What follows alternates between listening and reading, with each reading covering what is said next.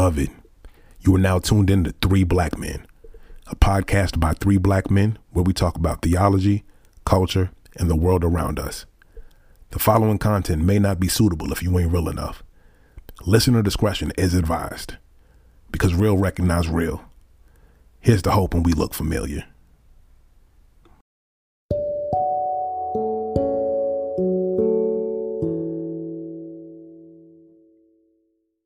This episode, we are going to be talking about the movie Honk for Jesus, Save Your Soul, and wanted to give a bit of a framework for what this movie is about and kind of how we approach talking about it. So, the movie is about Trinity Childs, who is a first lady of this prominent uh, mega church. I believe it's Southern Baptist. And she is trying to help her pastor husband, Lee Curtis Childs, uh, rebuild and reshape their congregation after some type of huge fallout and some type of sin that was revealed uh, before the start of the the this filming takes place. And so, what is the sin that is referenced and that kind of lays over the whole film? It is a mystery. And it's kind of foggy throughout the whole film. You kind of have to piece things together. At the very least, we can deduce that the pulpit was used to seduce. Bars. uh, and the implications of that are massive. And there are so many conversations that are being sparked by this film, and they are necessary. It's uncomfortable. No one wants to talk about mess, but here we are about uh, things within black spaces, right? Just for future dialogue, future reading, I and the brothers wanted to recommend three books that you can continue the conversation with yourself. Uh, the first is the hashtag the hashtag Black Lives Matter movement toward an intersectional theology by Edward Donalson III. The next is Kelly Brown Douglas's uh, Sexuality in the Black Church, a Womanist Perspective. Whew, that's needed. And the last is Red Lip Theology by Candice Benbow. And those books kind of will help you get into some of the meat of the conversations that and the thoughts that are unearthed in this movie that is satire that is somewhat parody but hits on real life issues. So with that let's get into it.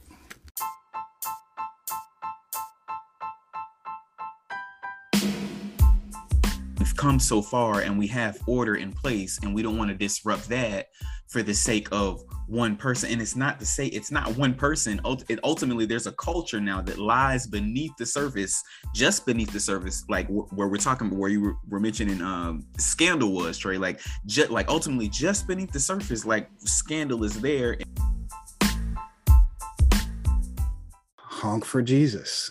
Honk for jesus man. The story of lee curtis and trinity childs. Yeah exactly. Yeah so uh, let's just jump right into it. I think uh, something that's ha- that's haunting me from the end of the the film that I'll just kind of say here is um, Trinity was asked this question by the uh, interviewer, uh, "Why didn't you leave?"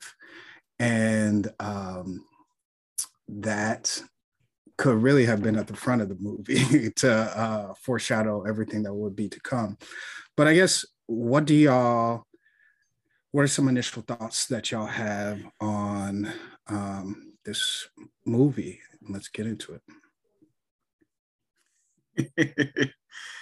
uh, you know, it was interesting for me. Um, it was probably a little bit funnier than what it should have been. Um, but at the, you know, I, I guess it's one of those things like you laugh to keep from crying type of deal. Um, and uh, yeah, it did a lot. Just sounded familiar um, from hearing different stories from people that lived in an area where something like this took place and uh, just seeing things nationally on the news um, it you know what I, black women are amazing um, because um, i think i've been a part of circles um, or uh, denominations in you know of black churches that work in it um, in that way where the pastor is almost sort of a celebrity uh, and they get held to this um, this they get put put on this pedestal. And i think a lot of times um, that the first lady man you don't know really you don't really see the other side. So then to see a documentary like this to to kind of get a better understanding of what her viewpoint is, because um, honestly, just as a man, it's really tough to kind of fill in the gaps of those. When and I think just to kind of plug, I think it's it's important to read a womanist theo- theological point of view um, because it's just a lot that you just can't imagine as a man um, that women experience and can uh, identify with. So that was interesting. Um, yeah. Yeah. Yeah. I, I'll say for me, I think what's important as we begin the conversation to say to your point about the womanist um, framework, uh, we can't even do justice to trying to cover um, the importance of a Black woman's perspective and Absolutely. how a Black woman would see this uh, particular movie, mockumentary, how you ever you want to slice it. Um, yeah, I can't point to a resource. Uh, Candice Benbow uh, wrote this article for uh, Religion News Service that I'll link in the show notes, um, where she says the title is "Honk for Jesus" provides an uncomfortable reflection of the Black Church, um, and uh, she reads it down. so I, I'll say that, and and so yeah, there are a lot of my initial reaction to the film is there are a lot of things that you can really drill down. There is obviously uh, Trinity's perspective um, and how she um, morphs, and we see more of who she is, what she's dealing with throughout the film.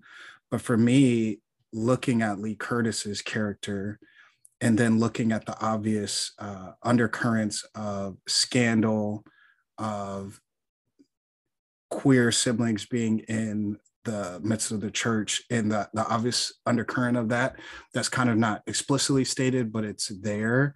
Um, there's yeah. just a lot going on there. There's the, the abuse of of that is you know a well mm-hmm. yeah that's oh yeah sorry. There's a lot going on. Yeah uh yeah. I came away from this movie without a whole lot of deep thoughts. Like I wasn't feeling particularly reflective. It was first and foremost production wise, absolutely done. I, I should say that, like acting wise, the actual artistry behind it and everything, regardless of what, if any, point you think they were trying to make, it was well done. But I would say the most present thing about the movie itself was, as you had kind of alluded to just now, you mentioned Rob, the element of scandal um, that was kind of an undercurrent, right? Like it was always just beneath the surface, but there wasn't a whole lot of explicit talk about it until it was put right there, like in the face. And I think, if anything, that is the part that spoke the loudest, like the part that was the most, oh man, it's time for a reality check because how often are we aware of or suspicious of something going afoot but lacking in the courage or the fortitude to address it head on, to just stop dancing around it and stuff like that. And um, yeah, I think inherently my reflex is to think about these things as a referendum or at least an invitation to reflect on the black church just because of where I sit and how it was presented. But even something I mentioned to you guys earlier was like knowing a couple of things and having feet in a couple of different worlds, whether through theological education or parachurch ministries and things of that nature, is if you take away the black church dressings, these are not issues that are isolated within the black church, right? Like there's not a whole lot different between the scandal that occurs in the, the, the black megachurch world of of one like cult leader and and the stuff that was documented in the podcast on Mark Driscoll and Mars Hill. You know what I'm saying? Um, mm-hmm. And with that like in mind, it was just interesting how uncomfortable we are. And I say we, like people who are embedded in the church, like like I'm, I, I am a churchman, a church practitioner. That, that, that's what when I, when I say we, I want to be particular about that. But how uncomfortable so many of us are with addressing the reality of scandal in our midst, and always trying to sleep that under the rug to protect the brand of the church, quote unquote. You know. Yeah, and I think it's interesting that you bring that up. You know, protecting the brand. Um, seeing the comparison between this scandal that's that's embedded in the black church but has cousins in white evangelical spaces uh, many people we we can name some names um, there's some documentaries that's out we can, bruh. we can, we right. can name but i think paperwork yes but i think what um, has some people riled up uh, because some of the saints, the big saints, uh, black saints, are mad, uh, especially if you were to go throughout the Facebook streets, uh, because I don't belong there. I don't yeah, I, yeah, I, I, don't know about that lifestyle on Facebook, but but it is because this is airing out black business, right? Black spaces have scandals too, and there's this tension that some people have ironically, the movie is about, you know, people putting on this face of redemption and healing and we're all good, we're all gravy. And some people that are mad uh, have element of not all black spaces are like that, right? And we're not all we're not all like that. We don't have all those scandals. And I would say, um, I guess being honest, uh, well, of course, we can't flatten the Black experience to mega churches or prosperity gospel. I think we know that, and we should know that because that's not the that's not all of black spaces but there are elements in here that are uniquely black that we do have to reckon with and if this isn't if none of the elements in here deal with you then be quiet you know like you it's okay to be quiet. And i would say what's hard uh honestly is there's this quote unquote scandalous element that if this church space was open and honest and able to deal with people as they are i don't think there there would have been a scandal right? Because there's this notion of um, people struggling with sin, but we don't know what that is. There's Trinity struggling in her marriage, but she can't be honest with her mom. There's um, this man who's obviously same sex attracted who can't be honest. And I think in that constricting space, you know, then we have all of these spinoff uh, conversations that need to be had that are in black spaces that we do need to have uh honestly. Yeah.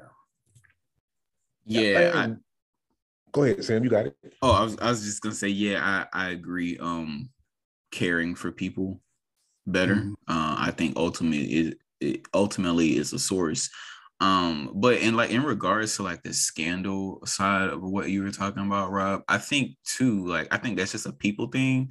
Um, mm-hmm. one of the things that Martin Luther King wrote, and it will always stick to me in his letter to Birmingham, he talked about how they cared more for order than they cared about justice. Yeah. And you're a preacher. Like we I think just almost like a human nature that we feel like, well, we've come so far and we have order in place and we don't want to disrupt that for the sake of one person. And it's not to say it's not one person. It ultimately there's a culture now that lies beneath the surface just beneath the surface like where we're talking where you were, mentioning um scandal was trey like just like ultimately just beneath the surface like scandal is there and we think about how much scandal we know about but nobody really does anything to fix. You know what i'm saying? Like right. that that's a that's an issue of just caring for people and what that actually looked like instead instead of yeah. Yeah i think what's what's interesting is to what both of you are saying how the movie opens is was chilling for me because there's this little girl um that's there in the church or whatever and there's this preaching scene um and this little girl and i think her name was aria and uh the pastor is asking her about um, Eve, and he and he says to her, "Did Eve resist temptation?" And the little girl is giving these answers. No, she didn't. And he's giving her basically this doctrination of of Eve didn't get it. Yeah. yeah. painting the woman mm-hmm. as being scandalous, yeah. right? And so that opens the. It's interesting that he's doing that, and he's the one that has it's, blown his church up, right? So mm-hmm. he's so it's this scene where he's preaching at and indoctrinating this girl that essentially women have opened up humanity to temptation and sin. And you know, she falls on the ground and she comes up, she's speaking in tongues and she's singing. And um, right after he gets done, basically preaching the black version of the purity message, um, uh, in the indoctrination, he starts taking off his clothes, and you're like, wait. Um, you're yeah. like, what's happening now? Um, and you just said essentially that women are sinful, and then here you are taking off your shirt um, and your pants, and then you know there's a baptism scene. But um, that was that showed me what this movie was about to be about. Uh, go ahead, Trey. You have something. Yeah, you had mentioned one of the things about the in those treacherous Facebook streets and people getting defensive, like, oh, not all black churches like this. And I think that, in all honesty, one of the reasons that we're having this conversation, this was about uh, upon request, like particularly in black church spaces, people are interested to see how we are reacting to this uh, among each other. And I think it's interesting to examine why that is, right? And what that says about our society. Because when, for instance, the righteous gemstones comes out, I've seen a couple people comment on it and stuff like that, but it wasn't viewed as a referendum on the white church. We don't even use the term the white church, like, but it wasn't a ton of white people coming to defend, like, wow, white churches aren't like this at all, you know. And it speaks to yeah. the the fear of the term the white gaze, whatever, or, or have you. But like mm-hmm. one of the ways that being a numerical minority in a multi-ethnic society, one of, one of the things that does that is you fear that you will always be judged by what people deem as the worst of right so in uncovering this we're afraid that that's going to reflect poorly on all of us and um, I, I, understand the impulse. I really do because it's times like the same. Any anytime there's like a major crime or like a mass shooting or whatever, and you crossing your fingers uh, when the mugshot comes, please don't be one of us, which is which is a wild reaction, right? Like it's it's, it's a weird reaction, but I understand it's, it's one of the things that like we've ingrained on ourselves to like self police because oh you're going to make us all look bad which is ridiculous when you think about it because people already think that right like We've had yeah. black scholars of and, and practitioners of religion for for almost a century at this point, like or over a century at this point, and it hasn't really increased our esteem or respect. So the fact of the matter is, like people gonna think they want to think anyway. Why can't we just examine this without that fear? And to your point, Rob, you said like one of those things where if this don't apply to you, like keep it moving, right? Like if it don't apply, let it fly. That's how it goes. And that's how I was watching it. Like I, I didn't feel personally offended by any of the stuff in there because I'm like, yeah. And then truth be told, some of the things that were being alluded to, um, I was like, yeah, no, that was that was raggedy. Like we we we we we need to talk about that. And I think that the the impulse to keep like a family business in house, which is in part like part of that is, is, is a noble thing like oh we look out for each other but also are we really looking out for each other because that's always coming at somebody's expense so who do we have to Yeah. silence in order to do that is an interesting question and i think we Yeah. yeah. just in the reaction to this you know Yeah, Yeah. I yes. Who do we have to silence in order to get there? And I think that's a theme that we can see throughout the whole movie. It's like who For is sure. being silenced so this man can be the man of God. And I think sure as a black man, I think the warning sign should be for all black men connected to either uniquely black spaces or even if you're in the church in general, and low key, it doesn't even matter if you're Christian, you're not saved. Um, the cost of what it takes for a black man to uh, be the man, be in front, be in charge, there are a whole lot of people being silenced and put down. And we saw in this marriage between Lee Curtis and his wife, her being diminished, but there were a lot of other people's stories not being told because he was taking up so much space. And um, in that ego that was driving him and hurt and probably brokenness, but that ego, even to the very end, you know, everything is broken and he's still like, hey, they coming for me. They're coming for me. They look at them. They're all coming for. It's like, brother, are you? Have you been paying attention? Yeah, well, well, remember, yeah, at the beginning, this was sort of set up and filmed like to be like a documentary so that they could spin this scandal to their favor.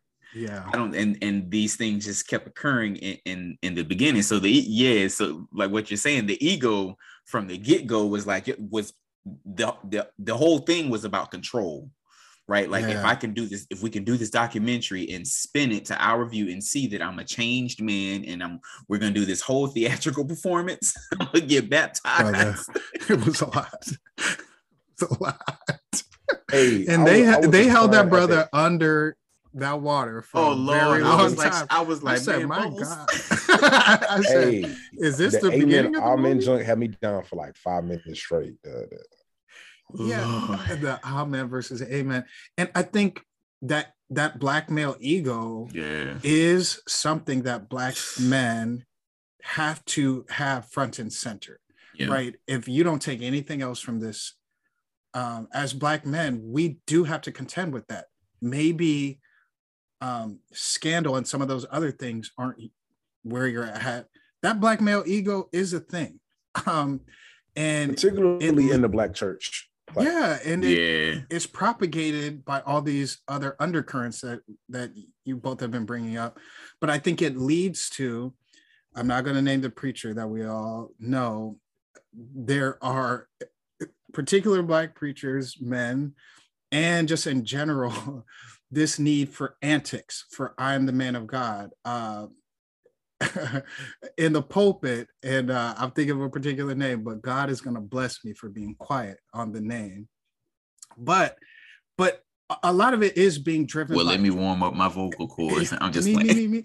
no but it's being driven by this black male ego this need to entertain to perform to protect the brand to be the man out in front and if we don't take anything from else from this this should be a warning to us that if you think well i'm pretty straight i think you missed the you missed the warning sign that is clear here this is explicit and this is a raw deal but we've been getting this critique even within our community um for a long time that our For ego is off the chain. years. yeah like this shouldn't Years. be new Yeah, like I know so many people that that had that left the church and have been saying stuff like this for years. I mean, granted, it was usually like in the form of showing coming to the church picnic and cursing somebody out, but like it was. I mean, like, yo, you hurt me. I'm hurt. You know what I'm saying? And and it it showed a lack of willing to address people's issues, a lack of willingness to love people, a lack of willingness to address um our own biases and our own um skeletons in our own closet. You know what I'm saying? Um and I think one of the things that I hate that I really picked up is the the idea of doing church, right? Like performing, even in the, even you know in the pews, right? Everybody and to an oh, extent, uh, we got you. You know, there's an there's a performance. You know what I'm saying? Element of doing church, whether it's the suit or the dress. You know what I'm saying? Or the hat. There, there's a performance element to it, and it's easy to fall into, especially when you consider his, historically what we battle outside. You know what I'm saying? Six days a week, you know, being Black in America is tough. And having a place where you can perform and you can feel like you are somebody. You know what I'm saying? Um, it reminds me of that poem, We Wear the Mask. Yeah. You know, yeah, I think that was like one of the most artistic part, points. Um, sorry, the most artistic parts of that movie to me. When you speak of like we wear the mask, is towards the conclusion, and I, am not going to issue too many spoilers. Whatever. Yeah.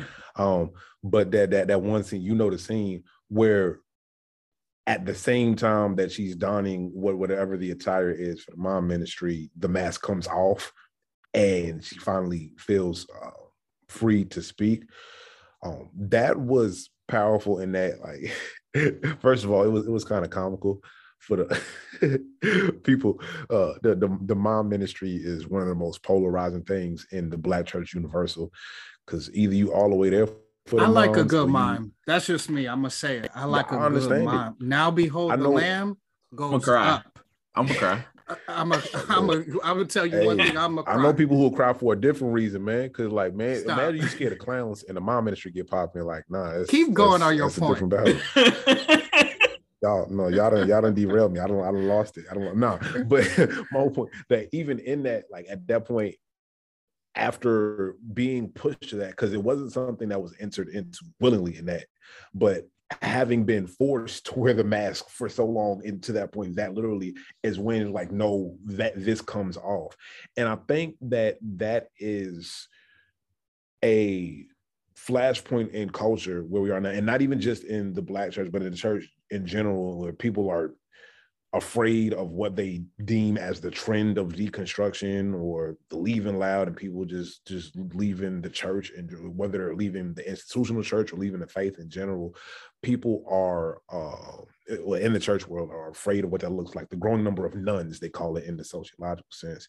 Uh not nuns as in catholic practitioners but nones in people who do not have a religious uh, affiliation officially anymore.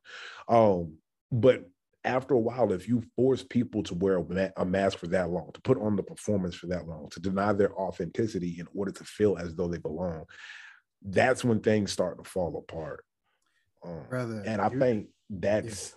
something that we all need to take note of because at the end of the day, if you boosting up that ego requires so many other people to wear that mask, and, and the black male ego in particular, because there's a lot of black men in church leadership and not a whole lot of black men in the pews. And how did this come to be? How, who who is having to wear these masks for for and and how long is that sustainable? How long is that Brother, a reasonable expectation? Yeah. You know, you saying Ooh, it preaching. because yeah, you preaching because I think of how that mask was slipping metaphorically throughout the whole film right? It starts off, everyone's happy. They're like, hey, we started this, start our church back up. Things are going great.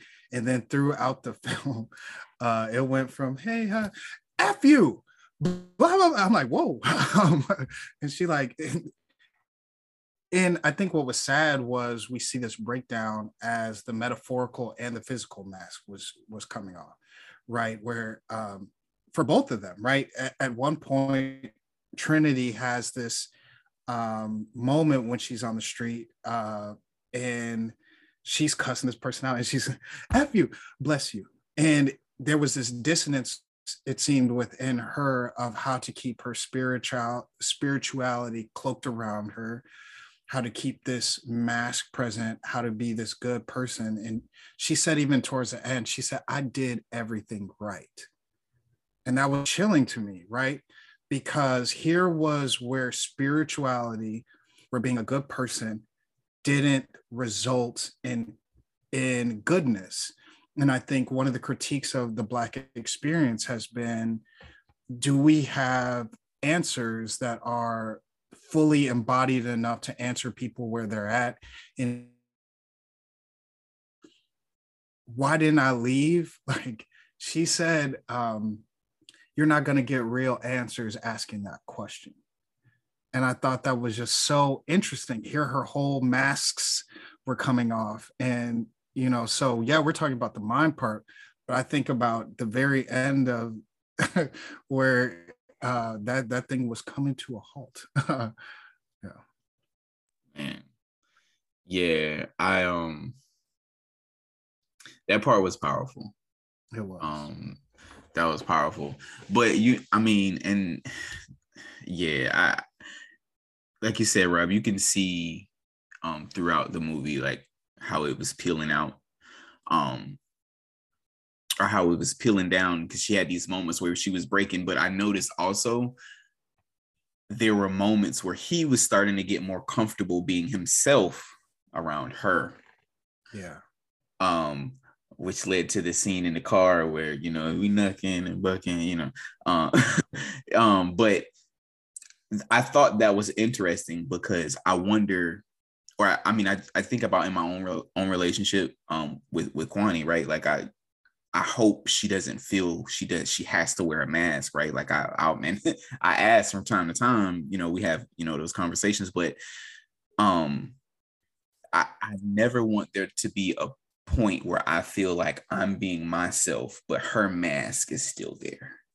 Right? I never want to lose sight of of those that are around me. I never want to lose sight of those in my community.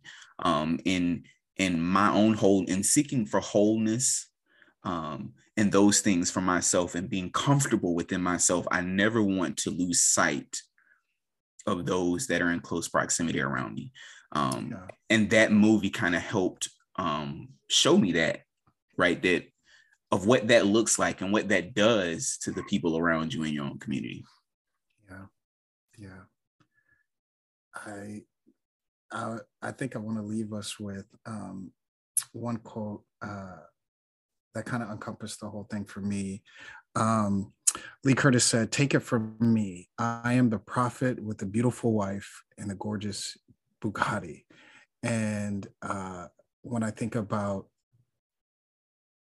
the aim of the movie and seeing him live out that reality and him not finding liberation for himself and what it cost everyone around him um, being wedded to that idea there couldn't be liberation for Trinitie. There couldn't be liberation for this church.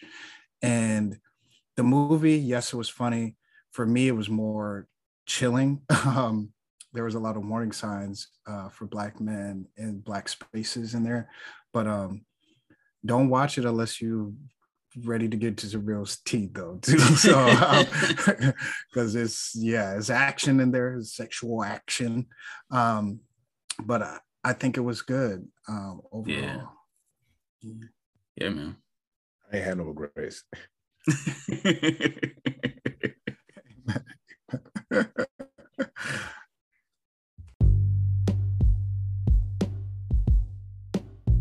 talked about a new segment. We're gonna talk about uh, what's on the front burner, some some things um, that that uh, we are excited about personally as as individuals, and bringing that and sharing that with y'all.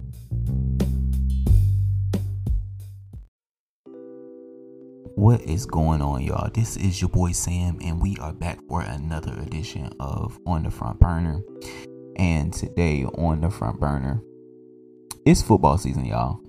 That's what I got on the front burner. It's football season. I am so excited uh, for football season. Um, I am an avid Tampa Bay Buccaneer fan and a Florida State Seminole fan. Um, both of them are actually uh, undefeated right now. So shouts out. I know Trey gonna listen to this and be a hater because he a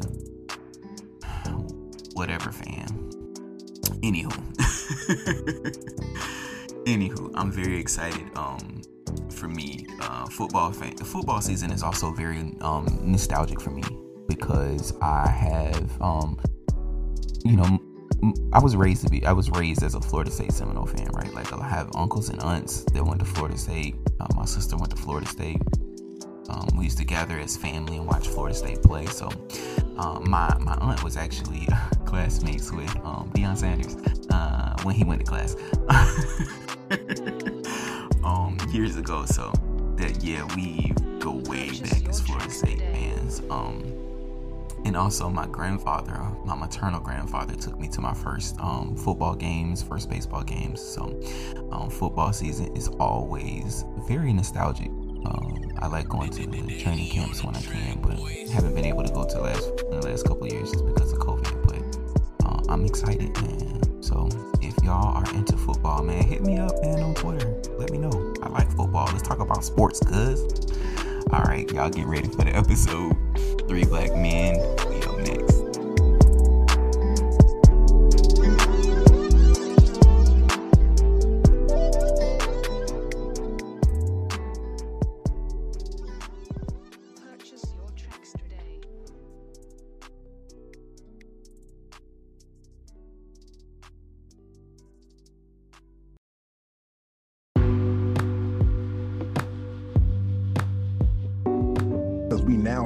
Patreon, which I want to encourage each and every one of y'all to to visit at uh, patreon.com slash three black men. Uh, think through it, pray through it, ask God um, if, if he would have you partake in this work that we're doing because on top of some bonus content here, we have uh, some blog pieces going up. There's going to be some devotional content coming out. And I want to encourage you guys um, to visit that Patreon, patreon.com slash three black men. Go watch And, my um, kids ruin my videos. Go ahead, watch, watch them, them. Them babies ain't ruined nothing, man. Matter of fact, it's more people gonna sign up to, to see them babies. How about that, bro?